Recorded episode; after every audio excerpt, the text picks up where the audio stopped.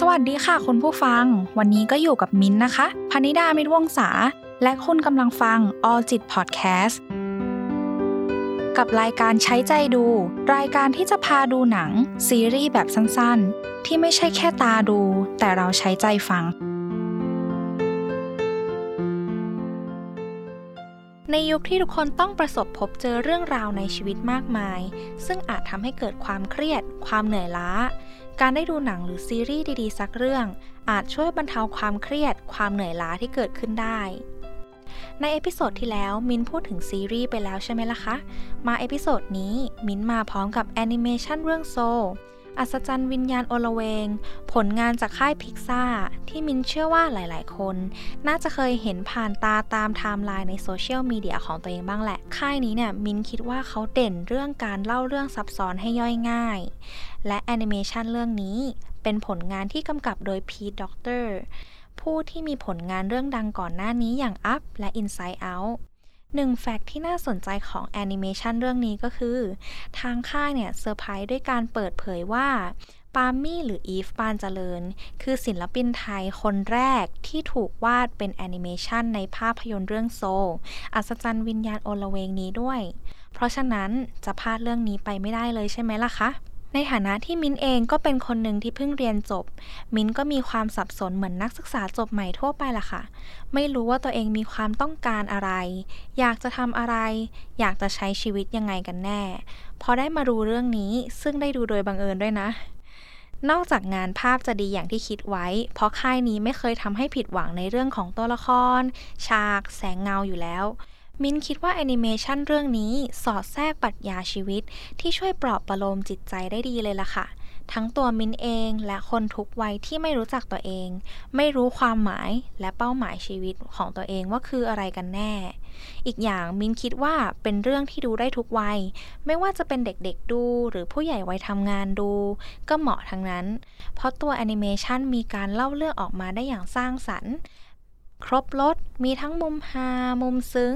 และใช้สัญลักษณ์ต่างๆ ที่สะท้อนถึงความเป็นจริงได้ดีมากๆเลยล่ะค่ะ เอาละค่ะ มาพูดถึงตัวละครหลักจากเรื่องนี้กันดีกว่า ตัวละครแรกที่เราอยากจะพูดถึงก็คือโจการ์ดเนอร์ชายหนุ่มผิวสีที่รักดนตรีแจ๊สเป็นชีวิตจิตใจ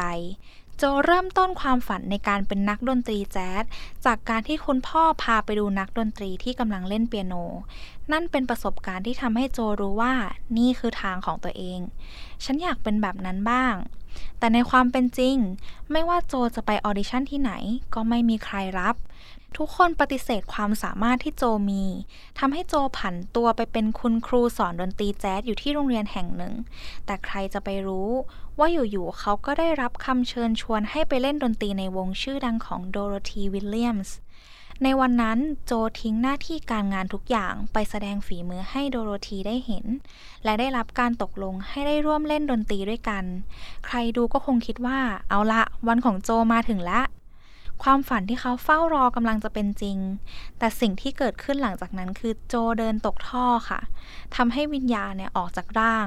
รู้ตัวอีกทีก็คือเห็นตนเองกำลังขึ้นบันไดเลื่อนไปบริเวณที่มีแสงจ้าสีขาวๆ เหมือนกับทางไปสู่สุขติยังไงอย่างนั้นโจตกใจและพยายามที่จะหนี เพราะอยากกลับโลกไปทำสิ่งที่ใฝ่ฝันมาตลอด จากตรงนี้อยากแทรกความรู้เพิ่มเติมคำว่า gig ที่ใช้ในหนัง ซึ่งก่อนดูเนี่ย มิ้นไม่เคยได้ยินคำนี้มาก่อน พอไปลองค้นหาข้อมูลดูเลยรู้ว่า เป็นคำที่ใช้เรียกการแสดงดนตรี ใน episode ที่ผ่านมา มิ้นพูดถึงเรื่อง social support ไปคร่าวๆด้วย หากคุณผู้ฟังเพิ่งจะมาฟัง EP นี้เป็น EP แรก มิ้นขออธิบายคร่าวๆสักหน่อยละกัน ว่ามันคือการสนับสนุน การช่วยเหลือ ที่คนคนหนึ่งมอบให้อีกคนคนหนึ่งทั้งทางกาย ทางใจ และทั้งที่เป็นรูปธรรมและนามธรรม มิ้นคิดว่าโจเป็นคนหนึ่งที่จิตใจแข็งแกร่งมาก ๆ การขาด social support ซึ่งก็คือการที่แม่ไม่สนับสนุนเส้นทางดนตรีของเขา แต่นั่นไม่ทำให้เขาหวั่นไหวเลย เขายังคงมุ่งมั่นกับทางนี้ เพราะเขาเชื่อมั่นกับมันจริง ๆ มิ้นคิดว่าจุดนี้ในตัวโจเป็นอะไรที่น่าประทับใจมาก ๆแอบอิจฉาเลยล่ะค่ะ เพราะมิ้นเองก็อยากมีสิ่งที่ชอบ ถึงขั้นที่เราทำทุกอย่างเพื่อมันได้เหมือนกันนะ หลังจากนั้นโจดันด้นจนตัวเองได้ไปอยู่ในที่ที่เรียกว่า The Great Before ซึ่งสถานที่นี้คล้ายทุ่งหญ้าสีหวานที่เต็มไปด้วยดวงวิญญาณ มีไว้เพื่อให้จิตวิญญาณได้ค้นหาสปาร์คของตัวเองภายใต้การดูแลของผู้ให้คำปรึกษา พื่อให้มีความพร้อมไปสู่การใช้ชีวิตที่มีความสุขบนโลก ข้างในก็จะมีพื้นที่สำหรับทำกิจกรรมต่างๆ ในทุกๆ ด้าน ไม่ว่าจะเป็นกิจกรรมกีฬา กิจกรรมเชิงวิชาการไปจนถึงการทำอาหารและอีกมากมายในที่แห่งนี้โจได้พบกับตัวละครสำคัญ ซึ่งเป็นตัวละครที่สองที่เราอยากจะพูดถึง เป็นตัวละครที่มีลำตัวสั้นๆ ป้อมๆ กลมๆ มีสีฟ้าๆ เขียวๆ ถ้าใครเคยดูแล้วน่าจะพอเดาออกแน่เลยว่ามิ้นกำลังพูดถึงตัวละครอะไร ใช่แล้วจิตวิญญาณดวงที่ 22 หรือ 22 นั่นเอง มิ้นคิดว่าตัวละครนี้สะท้อนถึงคนที่ไม่รู้จักตัวเอง และไม่เชื่อว่าตัวเองพร้อมที่จะใช้ชีวิต ถ้ายังหาคำตอบเกี่ยวกับความหมายและเป้าหมายชีวิตไม่ได้22แสดงออกให้รู้ว่าตัวเองไม่เห็นพอยต์ของการมีชีวิต ไม่ชอบและไม่ได้อยากจะไปโลกเลย แต่สุดท้ายเมื่อเกิดอุบัติเหตุวุ่นๆ จนวิญญาณของ 22 เข้าไปอยู่ในร่างของโจ และวิญญาณของโจได้เข้าไปอยู่ในร่างของแมวแล้ว จากตรงนี้ถือเป็นจุดเริ่มต้นการทดลองใช้ชีวิตของ 22 เลยก็ว่าได้ เรื่องราวดำเนินไปเรื่อยๆ จนสุดท้ายโจได้กลับร่างไปทำสิ่งที่รอมาตลอด แต่พอจบงานกลับไม่รู้สึกว่ามันคอมพลีทจุดนี้เราชอบที่โดโรธีพูดกับโจว่า มีปลาตัวหนึ่งที่พยายามตามหามหาสมุทรแต่เขาไม่รู้เลยว่าเขาอยู่ในมหาสมุทรอยู่แล้ว และยังบอกกับเพื่อนปลาอีกตัวหนึ่งด้วยว่า ที่ที่ฉันอยู่คือน้ำไม่ใช่มหาสมุทรเราฟังเราคิดว่า ปลาอีกตัวน่าจะพยายามบอกว่า สิ่งที่ตามหาบางทีคุณอาจจะมีมันอยู่แล้วก็ได้ แต่รอให้ค้นพบ รอเวลาที่จะได้รู้ตัวสักทีว่าตัวเองมีมัน เอาละค่ะ อีก 2 ตัวละครที่เราจะพูดถึง ถึงแม้จะไม่ได้มีบทในเรื่องมากนัก แต่เราคิดว่ามีจุดน่าสนใจที่น่าพูดถึงอยู่ ตัวละครที่ว่าคือแม่ของโจและคอนนี่มาที่แม่ของโจก่อนเลยลิบบาการ์ดเนอร์ แม่ของโจเป็นเหมือนตัวแทนของพ่อแม่ที่ยึดติดกับกรอบเดิมๆ อยากเห็นลูกมีงานประจำที่มั่นคง จึงไม่เคยสนับสนุนการเลือกเส้นทางดนตรีของลูกเลย ความคิดเห็นส่วนตัว มินคิดว่าความหวังดีรูปแบบนี้ไม่ได้ดีต่อคนที่ถูกคาดหวังมากเท่าไหร่นัก ความรักความห่วงใยของคนเป็นพ่อเป็นแม่ เอาจริง ๆ แล้วมันดีมากๆเลยล่ะค่ะ เพราะแน่นอนว่ามันไม่ได้มีความหมายปองร้ายอะไรอื่นๆ นอกจากอยากให้ลูกได้เจอกับสิ่งที่ดี และใช้ชีวิตได้อย่างมีความสุข แต่การเปิดอิสระให้ลูกได้ตัดสินใจเอง ได้มีชีวิตในแบบที่ตัวเองต้องการ ก็สำคัญไม่แพ้กันนะคะ ในยุคนี้ที่ทุกอย่างเปลี่ยนแปลงตลอดเวลา และมีวิถีชีวิตให้เลือกหลากหลายทำให้กรอบเดิมๆที่ดีในยุคก่อน อาจจะไม่ใช่สิ่งที่เหมาะสม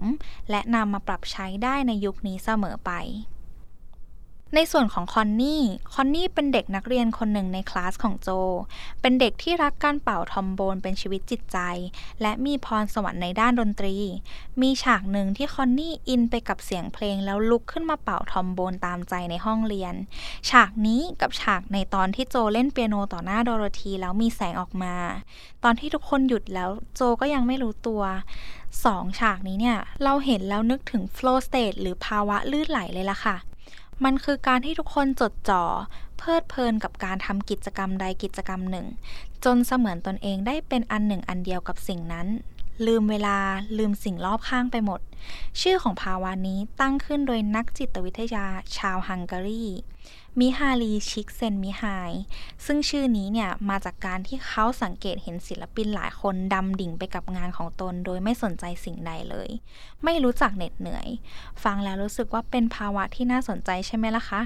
คงจะดีไม่น้อยเลยเนาะถ้าเราเอนจอยกับการทำงานทำมันได้เรื่อยๆ โดยที่ไม่ต้องเค้นพลังงานจนเหนื่อย จากที่เราเคยอ่านบทความของ The Matter เราคิดว่าบทความ flow state สู่นิพพานแห่งการทำงาน สรุปเกี่ยวกับ flow state ได้ค่อนข้างเข้าใจง่าย ทฤษฎีของ flow บอกว่าเงื่อนไขที่จะทำให้เกิดภาวะนี้ได้มีอยู่ 3 ข้อคือ 1. เราจะต้องทำงานนั้นโดยมีเป้าหมาย และการวัดความก้าวหน้าที่กำหนดไว้อย่างแน่นอน 2. งานจะต้องให้การตอบสนองทันที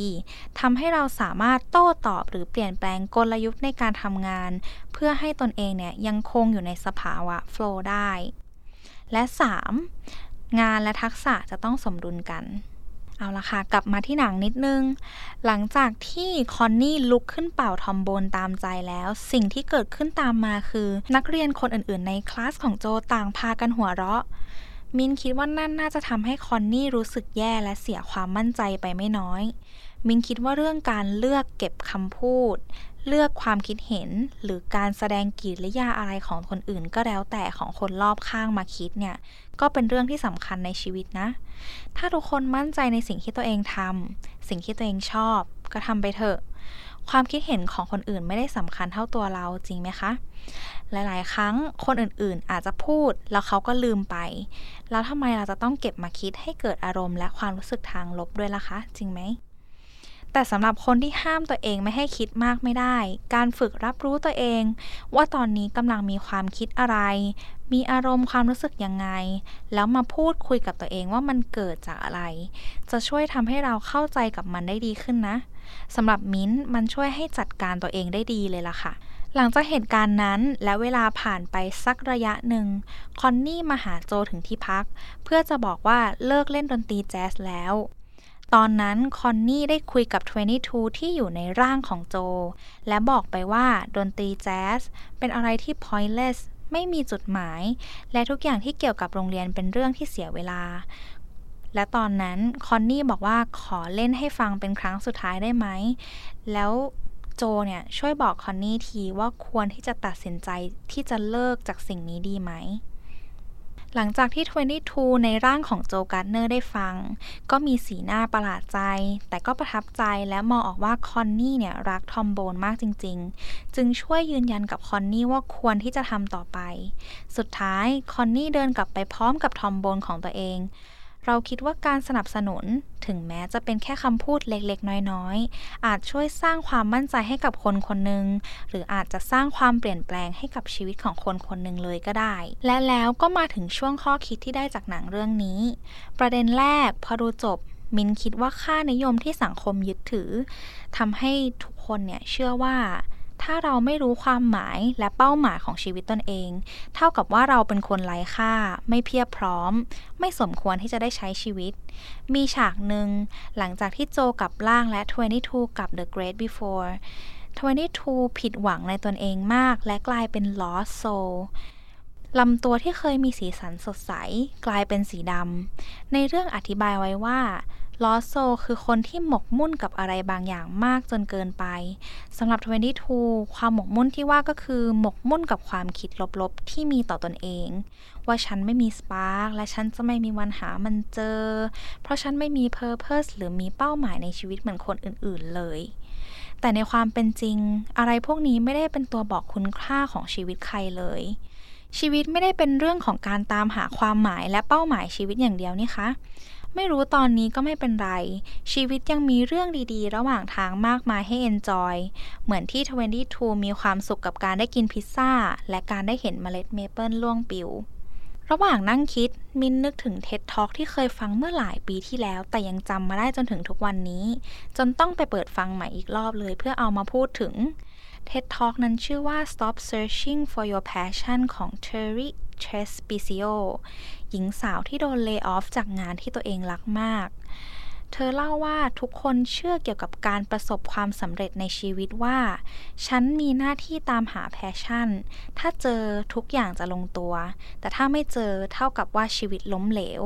แต่ความคิดของเธอเปลี่ยนไป หลังจากมีโอกาสไปทำงานขายจิวเวลรี่ ซึ่งเธอไม่ได้สนใจอาชีพนี้มาก่อนเลย ช่วงแรกเธอทำได้ไม่ดี แต่พอเวลาผ่านไปก็แน่นอน พัฒนาขึ้นทำเงินได้เยอะขึ้นเรื่อยๆ เธอมองว่า passion เป็นความรู้สึกที่วันหนึ่งมันอาจจะเปลี่ยนไป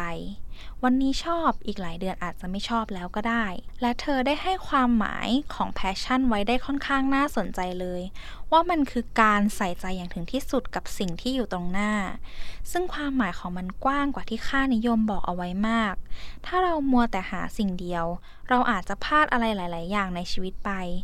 ซึ่งมินคิดว่าเธอไม่ได้หมายความว่าการตามหามันผิดหรอกนะ แต่มันไม่ใช่ทุกคนที่มีความต้องการแบบนี้มากกว่า อีกอย่างคือมิ้นเคยอ่านหนังสือของคุณนิ้วกลม ชื่อเรื่องว่าเหตุใดเราจึงมีชีวิตอยู่ ที่พูดเรื่องความหมายของการมีชีวิตเอาไว้ คุณนิ้วกลมเขียนไว้ได้ดีเลยล่ะค่ะ ว่าทุกคนต่างพยายามมีชีวิตอยู่ด้วยกันทั้งนั้น แต่ต่างวิถีต่างเงื่อนไขกันทำให้มิ้นคิดว่า วิถีและเงื่อนไขต่างๆนั้น ไม่ได้กำหนดคุณค่าของชีวิต ไม่มีอะไรดีกว่า แย่กว่า ถ้าคุณเลือกแล้วขอให้มั่นใจกับมัน และมิ้นขอย้ำอีกที ว่ามิ้นเชื่อเรื่องของการกระทำที่ไม่เดือดร้อนใครเสมอนะ จากที่โอเคจะไม่โอเค ถ้าทางที่เราเลือกใช้ชีวิต มันไปเบียดเบียนหรือละเมิดสิทธิ์คนอื่น มาถึงประเด็นที่ 2 กันบ้างดีกว่าชีวิตไม่ได้สมหวังตลอด นอกจากจะได้เห็นความจริงนี้ผ่านชีวิตของโจแล้ว ชีวิตของเดส ช่างตัดผมประจำของโจก็เช่นกัน ในตอนที่ 22 อยู่ในร่างของโจ 22 ได้ไปตัดผมกับเดส แล้วพูดคุยเกี่ยวกับชีวิตของเดส เดสเล่าว่าความจริงแล้วเขาอยากเป็นสัตวแพทย์ แต่ลูกสาวป่วยจึงต้องนำเงินไปใช้เป็นค่ารักษา และในตอนนั้นค่าเล่าเรียนของโรงเรียนตัดผมราคาถูกกว่าด้วย เขาจึงตัดสินใจทิ้งสิ่งที่ตนเองต้องการ 22ได้ฟังตอนแรกก็เข้าใจว่าเดสไม่มีความสุข แต่เดสบอกว่าไม่ใช่เลย เดสสามารถปรับตัวปรับใจได้ และใช้ชีวิตกับเส้นทางใหม่ที่เลือกแล้วได้อย่างดีเยี่ยม แถมยังบอกกับ22อีกว่าเขารักงานนี้นะ เพราะว่าเก้าอี้ตัดผมตรงหน้าเนี่ยทำให้เขาได้พบเจอกับคนที่น่าสนใจมากมาย และเขารักการที่จะทำให้ผู้อื่นมีความสุขที่เห็นตัวเองดูดี เดสทำให้มินนึกถึงช่างตัดผมของตัวเองด้วย เพราะว่ามินเองก็ชอบไปตัดผมกับช่างตัดผมประจำคนหนึ่ง ตอนนั้นมิ้นผมยาวมาก และตั้งใจจะตัดเป็นทรงซอยสั้นเลย ซึ่งมันใช้เวลานาน เลยได้พูดคุยกับพี่เขาหลายเรื่อง พี่เขาเล่าให้มิ้นฟังด้วยนะว่าจริง ๆ แล้วเขาไม่ได้ชอบการตัดผม และไม่ได้คิดว่าจะเป็นช่างตัดผมเลย แต่แม่บอกว่าอยากให้เขาทำเขาก็เลยทำ นับตั้งแต่เริ่มจนถึงตอนที่เจอกับมิ้น เขาบอกว่าเขาตัดมามากกว่า 20 ปีแล้ว และเขาเอนจอยกับมันมาก ๆ เพราะก่อนหน้าที่จะมาประจำอยู่ที่ร้าน เขาตะเวนไปตัดผมให้กับคนหลายคน หลายสถานที่ในกองถ่ายบ้างอะไรบ้าง ซึ่งสิ่งนั้นเนี่ยมันเป็นความสนุกของเขาและทำให้เขาทำมันมาได้เรื่อย ๆเห็นไหมล่ะคะว่าถ้าหากเรารู้จักปรับตัว เราก็อาจจะมีความสุข กับชีวิตได้เหมือนกัน ถึงแม้ชีวิตจะไม่ได้เป็นไปแบบที่เราคาดหวังไว้ในตอนแรก ก่อนจะจากกันไปทุกคนเคยได้ยินคำว่า carpe diem ไหมคะ carpe diem เป็นโค้ดภาษาละติน ถ้าแปลตรงตัวจะแปลว่า เก็บเกี่ยววัน โค้ดนี้มีความหมายเดียวกับ seize the day หรือก็คืออยู่กับปัจจุบันทำวันนี้ให้ดีที่สุด เรามีโอกาสที่จะทำวันนี้ให้เป็นวันของเราแล้ว ก็ใช้ชีวิตให้เต็มที่โดยไม่ต้องกังวลกับอนาคตกันเถอะ แต่มันมีแต่ มินเชื่อว่าไม่ใช่ทุกคนที่รู้สึกดีกับคำนี้นะ ตัวมินเองบางครั้งก็รู้สึกกดดันเหมือนกันที่ตัวเองไม่ productive บางวันที่ไม่อยากไปไหน ไม่อยากทำอะไร ก็จะมีความคิดวนๆอยู่ในหัวว่าทำยังไงดี วันนี้ไม่ได้ทำอะไรเลย แล้วเวลาก็จะผ่านไปเรื่อยๆเรื่อยๆแล้วก็คิดว่าเฮ้ยทำไมเราถึงไม่ใช้เวลาให้มันเป็นประโยชน์เลยนะ อะไรทำนองนี้ แต่ตอนนี้ความคิดมิ้นเปลี่ยนไปเยอะแล้วเหมือนกัน มิ้นเลยอยากจะเพิ่มเติมความหมายของประโยคนั้นสักนิดว่า ขอให้ทุกคนทำวันนี้ให้ดีที่สุดในแบบที่เราพอใจมิ้นเน้นคำว่าในแบบที่เราพอใจ เพราะมิ้นรู้สึกว่าในยุคนี้ ความหมายของคำว่าเต็มที่มันไม่ใช่แบบเดิมแล้ว มันกว้างขึ้นกว่าแต่ก่อนมาก ๆ ความคุ้มในการใช้ชีวิต ไม่ได้นับแค่เฉพาะเรื่องที่ตื่นเต้นเร้าใจเท่านั้นสำหรับบางคน ชีวิตที่คุ้มค่าอาจจะไม่ใช่ชีวิตที่ร่ำรวย มีชื่อเสียง หรือได้รับการยอมรับจากคนอื่นมากมายก็ได้นะ ชีวิตที่มีเวลาว่างมากพอที่จะพาตัวเองไปนอนเฉยๆอยู่ที่ไหนสักที่ ถ้ามันเป็นความต้องการจริงๆของคนคนนั้น เราว่ามันก็เรียกว่าการใช้ชีวิตที่คุ้มค่าแล้วเหมือนกัน เอาล่ะ ลากันไปด้วยเพลงประกอบของเรื่องนี้แล้วกันเนาะเพลงประกอบของเรื่องนี้ชื่อว่า It's Alright ซึ่งเป็นเพลงจังหวะน่ารักน่ารัก ฟังสบายๆ ที่สร้างพลังบวกและพลังใจได้มากพอสมควรเลย เป็นเพลงที่จะช่วยย้ำเตือนให้ทุกคนตระหนักว่า ไม่ว่าจะเกิดอะไรขึ้น ไม่ว่าจะต้องเจอกับอะไร ขอให้จำไว้ว่าทุกอย่างจะไม่เป็นไร ขอให้ใช้ชีวิตแบบที่ต้องการก็พอ ลองไปฟังกันดูนะคะ มินได้แนะนำเรื่องราว วิเคราะห์ตัวละคร และพูดถึงข้อคิดที่ได้กันไปแล้ว ถ้าทุกคนดู episode นี้จบ มีความคิดเห็นที่แตกต่าง หรือมีความคิดเห็นเพิ่มเติมยังไง สามารถคอมเมนต์พูดคุยแลกเปลี่ยนกันได้ที่ใต้คลิปเลยนะคะ พบกันใน episode หน้านะคะสำหรับวันนี้ สวัสดีค่ะ สามารถรับฟัง Alljit Podcast ได้ที่ Spotify, Apple Podcast, Google Podcast, Podbean และ b ล็อกดิค่ะ All จิต Podcast ดาวน์โหลดได้แล้ววันนี้ทั้ง iOS และ Android